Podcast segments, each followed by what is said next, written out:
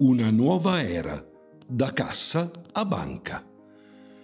Ci avviciniamo alle tappe più recenti della nostra storia, che vedono la cassa in una fase di grande sviluppo. Grazie ai principi saldamente codificati in cent'anni di attività, la crescita prosegue mantenendo un corretto equilibrio tra le necessità di impresa e quelle di natura sociale. Ormai non basta più misurare questi intenti con le sole enunciazioni.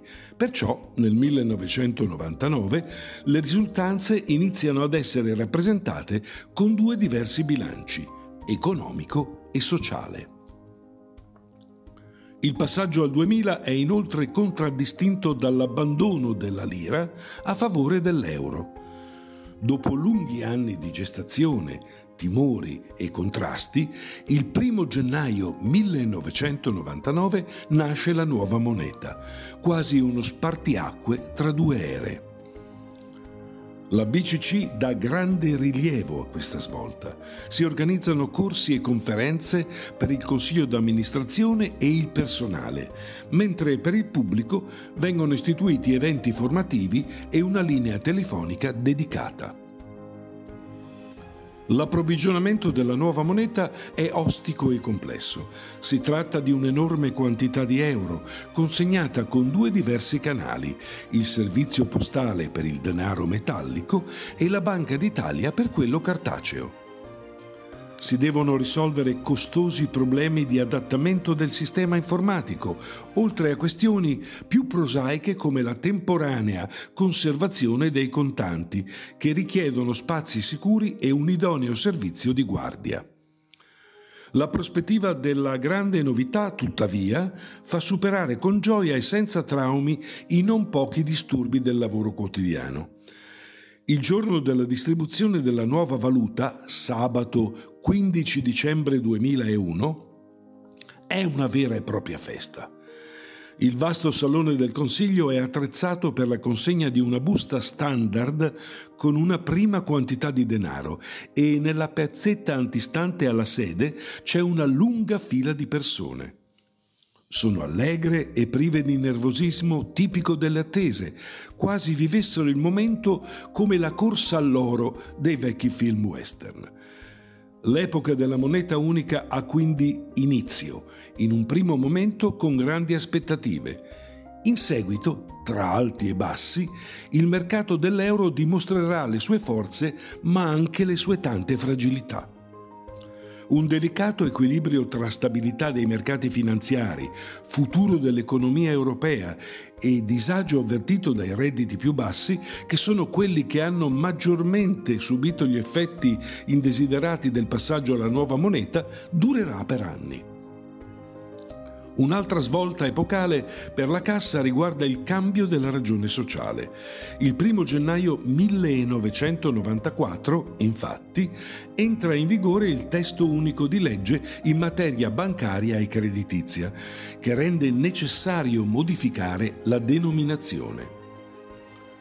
Questa trasformazione trova ben pochi consensi nel Consiglio la designazione storica, da oltre un secolo, è simbolo di un particolare modo di svolgere le funzioni e differenzia la cassa dalle altre banche.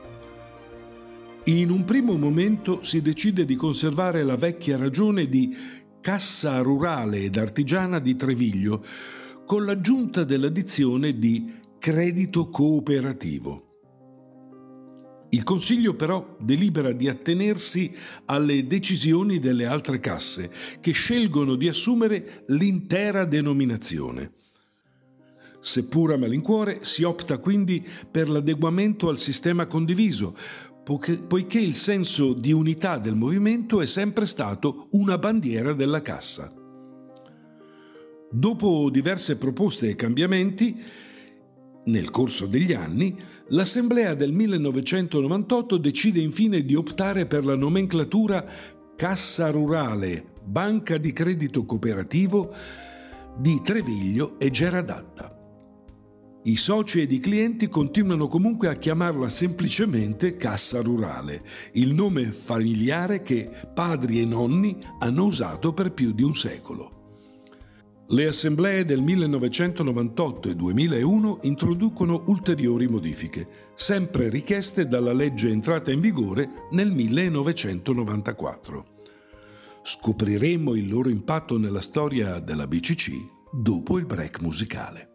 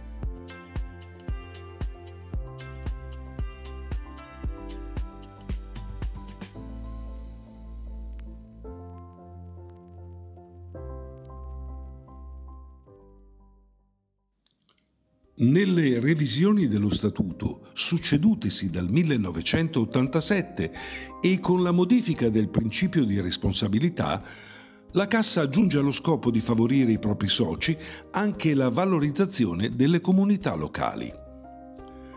L'operatività si amplia quindi all'interno del territorio, con tutte le sue implicazioni il Consiglio del 10 gennaio 1994, oltre alle modifiche statutarie, garantisce la conferma dei principi originali di solidarietà, mutualità e cooperazione.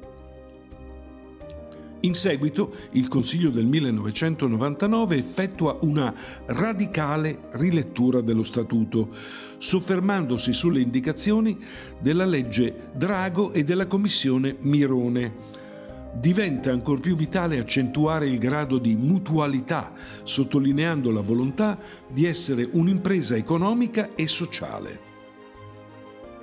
L'operatività si intensifica, favorita dalla caduta dei vincoli posti dalle precedenti norme. L'aspetto di maggior rilevanza riguarda l'ampliamento del territorio, che si svolge su due linee principali, una interna con l'apertura di filiali ed una esterna tramite fusioni con banche di credito cooperativo limitrofe. Nell'arco di dieci anni vengono aperte 17 nuove filiali.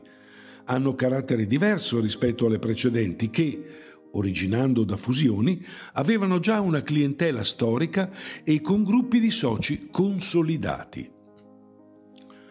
Lo sviluppo delle linee interne si indirizza verso tre obiettivi una prima zona a nord, quella del territorio dell'isola, ritenuta di notevole interesse per il futuro. Una seconda area verso il territorio ancora a nord e poi ad est dell'isola, fino al capoluogo. Ed infine una terza direttrice per il rafforzamento della presenza nei luoghi storici di Treviglio e della Geradadda. Per quanto riguarda Isola e le sue filiali, le città interessate sono Grignano, Carvico, Terno d'Isola, Sotto il Monte e Prezzate. La seconda direttrice verso la città di Bergamo comprende Ciserano, Osio Sotto, Albegno, Curnasco, Sforzatica d'Almine. Nella terza area la zona di Treviglio si espande oltre il centro storico. Da una parte, nella periferia sud, si istituisce la filiale PIP, acronimo di Piano Inserimenti Produttivi. Dall'altra troviamo la filiale ad ovest, all'interno del grosso complesso immobiliare che ospita il supermercato di Pellicano. Quest'ultimo offre gli spazi alla BCC su iniziativa della nota catena commerciale Lombardini, la quale ritiene la cassa un elemento di richiamo grazie al suo buon nome. Sempre nella zona di Treviglio vengono aperte una filiale nella frazione Geromina e una in zona Cappuccini a nord della città. Nel cuore della Geradadda troviamo poi le filiali di Arcene, Cascine San Pietro e Canonica. Dal 1994, inoltre, i rapporti con le banche di credito cooperativo limitrofe si fanno sempre più frequenti. La Cassa di Treviglio, in virtù delle sue dimensioni e conoscenze, condivide ogni giorno informazioni con le consorelle, tramite contatti telefonici e riunioni mensili. Ben presto, però, questa forma di collaborazione si rivela non più sufficiente per le realtà di piccole dimensioni i cui consigli di amministrazione giudicano ormai difficile proseguire in forma autonoma. Iniziano così i primi incontri per progettare la fusione con altre banche di credito, in particolare quelle di Misano d'Adda e Calvenzano. La BCC di Treviglio in ogni fase di questo processo si dimostra sempre attenta al rispetto delle autonomie, valorizzando la storia e il radicamento nel territorio di ciascun istituto. Dal 1975 al 2003, a seguito di questi processi di aggregazione che interessarono l'intero territorio lombardo, il numero delle banche cooperative della nostra regione si ridusse da 76 a 48 unità.